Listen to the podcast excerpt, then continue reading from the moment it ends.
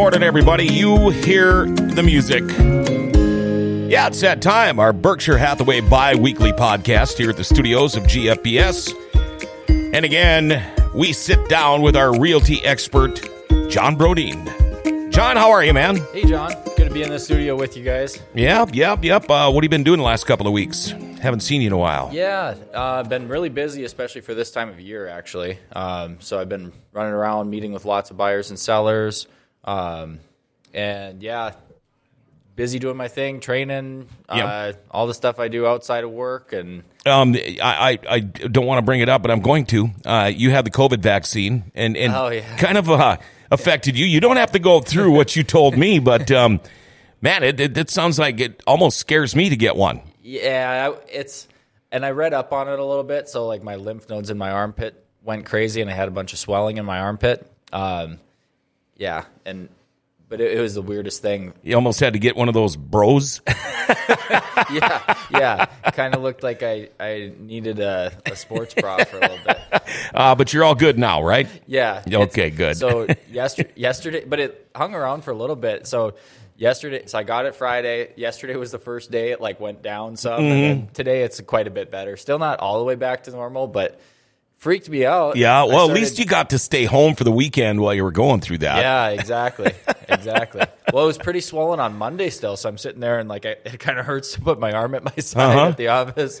Oh, I told wow. my the guys at the work uh, at the office about it. They, they sure thought it was funny. So It, it, it's funny, but it's not. yeah, Um, yeah. you know. I, I you know normally when you like Google something bad health wise that happens to you, Uh-huh. you just go down a wormhole and you come out Yeah. of it thinking you have cancer or something. But Are you one of those guys that Google symptoms a lot? I don't like to do that, no, because it normally scares the crap out of me. But when I googled this, the first thing that showed up is people were other people had experienced the same thing. This is kind of a regular side effect for some. Yeah, for some, it just and it, it makes sense because your your lymph nodes freak out because they're Mm-hmm. fighting off you know the infection or whatever it is. So your lymph nodes swell up, and there's a lot of lymph fluid and all that. Um, yeah, it was just it was just So, wa- so was that your first shot or your second First shot? shot, first okay, shot. well, maybe you should have the second shot on the other side. Maybe you'll even things out. I, I thought this. I said the same thing. I was like, "Geez, I don't even really want to get the second shot now. Like, what if it's even worse? What if it happens? Yeah, what if it happens on both sides? yeah, you end up making some of the ladies jealous. yeah, yeah, exactly. All right, let's talk about realty stuff. All right, uh, you're our realty expert for Berkshire Hathaway. Yeah. What's the market like now, John? The market is super, super hot. Okay. So just just to put it in perspective, there's 138 listings on the market in Grand Forks, and that even includes the houses that have accepted offers that are waiting to pass home inspection. 138 listings on the market. wow. Fifth, and this was a couple. This is uh, based off of March 1st s- when I did my market update. If Okay. watch the whole market update. You can go to my Facebook. But um, so 58 homes went pending during February. So that's actually a pretty busy month of February. Like last February, 46 homes went pending. Uh, the year before, only 40 went pending in February. The year before that, 65. So that was in 2018. That was a pretty busy February. So um, yeah, it's it's not like there's any less activity, but inventory is so much lower. 138 listings on the market. Last February, 257 listings on the market. Wow. Um, the February before that, 2019, and this when I record these numbers, it's at the end of February. So, um, 281 listings on the market at the end of February of 2019. Um, at the end of February 2018, 263 listings on the market. So, in order to find a month, you have to go all the way back to 2015 when there was fewer listings on the market than what we have right now. And that was at the end of March of 2015 when there were 112 listings on the market. So, what caused the big change? Um, things are going really fast. Things are moving fast. There's lots of activity. Fewer people who maybe aren't serious about selling are putting their houses on the market. Maybe in years past, people were like, "Oh, I'll put my house out there at a high number, and if we get what we want for it, we'll move." You know, not the best strategy, but people were doing it. Um, this year with COVID, way fewer people are doing that because they don't want strangers walking through their home. They're not putting the house on the market unless they're really serious about selling Sure. but aside from that, I mean, interest rates are also driving high demand, which is causing houses to get bought up faster. It, it- but other than that, it's kind of it's kind of tough to tell what exactly is causing inventory to be so low um, because it's not like the activity has been way above and beyond. Um, you know what's typical. Like we only saw we saw 42 homes go pending during December. Um, 62 went pending during January, which is pretty high for January. 58 went pending. So that's a little above normal, but it's not like we're seeing double the amount of houses accept offers. Uh, but we are seeing about half the amount of houses on the market right now. Okay. Um, I was actually uh, at a seminar last week. Okay. and it was um, it had to do with flipping houses and things like that. Ah, yep. And um, we were talking about inventory, Mm-hmm. and I, I asked him. Uh, I said, "Well, I, I'm pretty sure because uh, I'm kind of learning stuff from you guys Yeah, here." yeah. But I said, "I'm pretty sure inventory is low here." And you make this sound so easy to just go out and find something to flip and then this and that. And he said inventory is low across the entire United States. Is that still true?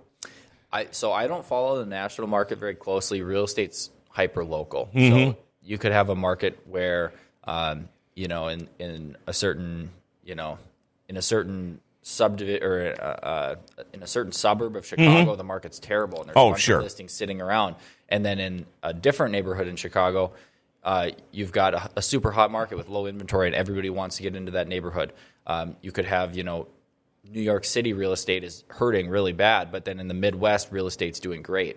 So it's, but I guess na- uh, from what I have heard, nationwide inventory is way down, um, and that's interest rates are low across Sure. across the country. You know, they bumped up just a little bit a few days ago, so now they're at a, right around three for a thirty-year fixed rate conventional.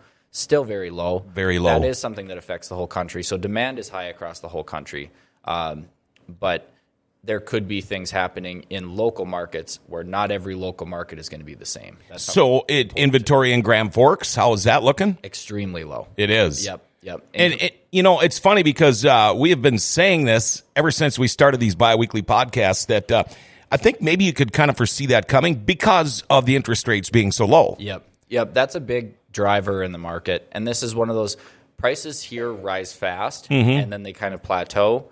Then they might rise fast again and then they might kind of plateau. Um, the, the condition that causes prices to rise is when there's a shortage of inventory. Um, that's when all the houses start selling for more because they're you know they become more valuable due to scarcity right? um, and that can happen and then maybe more houses start hitting the market the market balances out because there's more inventory it's not too often that you see prices actually drop in grand forks like if you look over the last you know 10 years um, it's you're not going to in the midwest in general it's a more stable market where you see rises, maybe plateaus. Even if it's a dip, it's a slight dip. On the coasts or maybe in more like vacation markets, they're they're a little more at the mercy of like the you know the national and international economy. Mm-hmm. When you know because it, let's say it's in a vacation market, the only time those houses are going to be a really hot commodity is if lots of people around the country have a bunch of extra money to be able to buy a vacation home. And what's the first thing you sell if you're in, if in trouble financially is you sell your vacation home first. Yeah.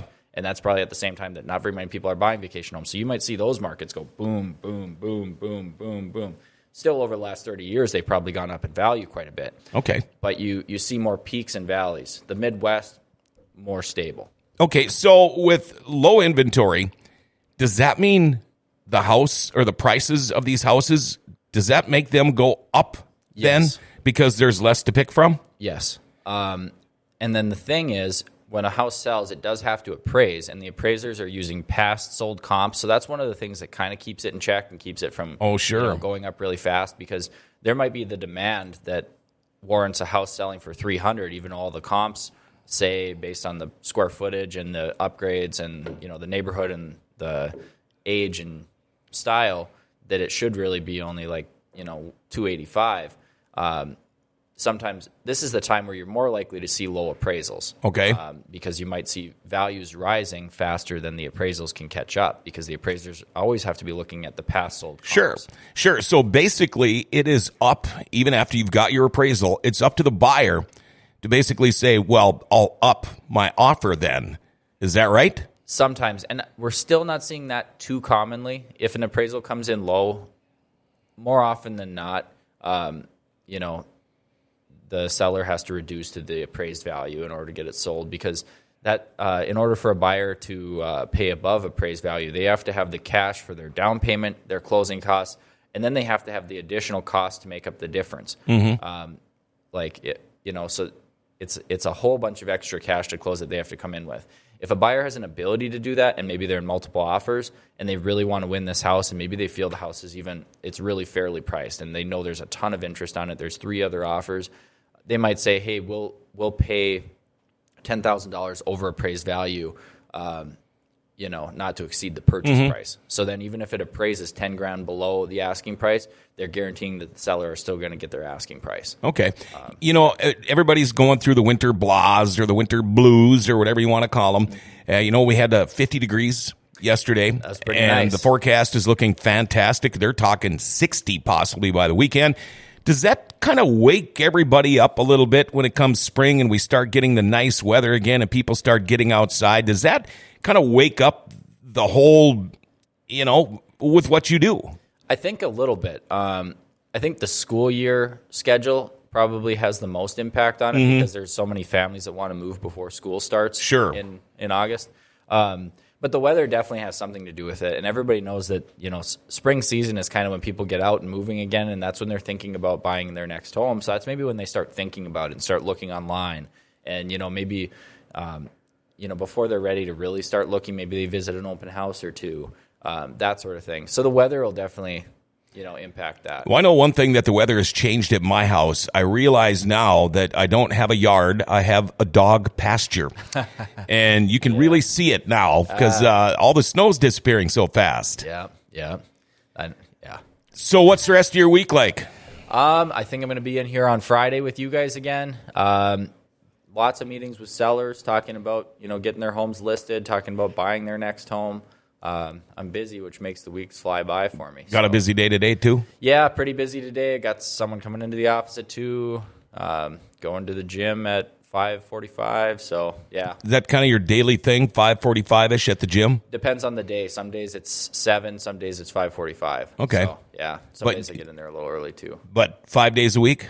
Yes. Yeah. Oh, boy. Five days a week. Um, two classes on Thursday. Two classes on Saturday. At Holy, the jiu-jitsu gym. So. you're even doing Saturdays. Oh yeah, Saturday. That's one like my favorite day. What an animal, man! I tell Can't you. wait to get in there on Saturday. How do we get a hold of Jon Broden, realty expert at Berkshire Hathaway? 701-213-5428. That's my cell phone number. Follow my Facebook page too, Jon Broden Berkshire Hathaway Realtor. Um, I post monthly market updates, all sorts of good stuff. Well, you are a numbers kind of stats guy, so You know it. check it out, right? Yeah. All right, there you go, Jon Broden, and that is the first half of our Berkshire Hathaway bi-weekly podcast. John claims he's going to be back on Friday. Always like sitting down with him. Remember, what's the phone number one more time? 701-213-5428. Call or text me. There you go, Jon Broden. Thank you very much for coming in, John, and uh, looking forward to sitting back with you again on Friday. And until then, have yourself a wonderful rest of the week.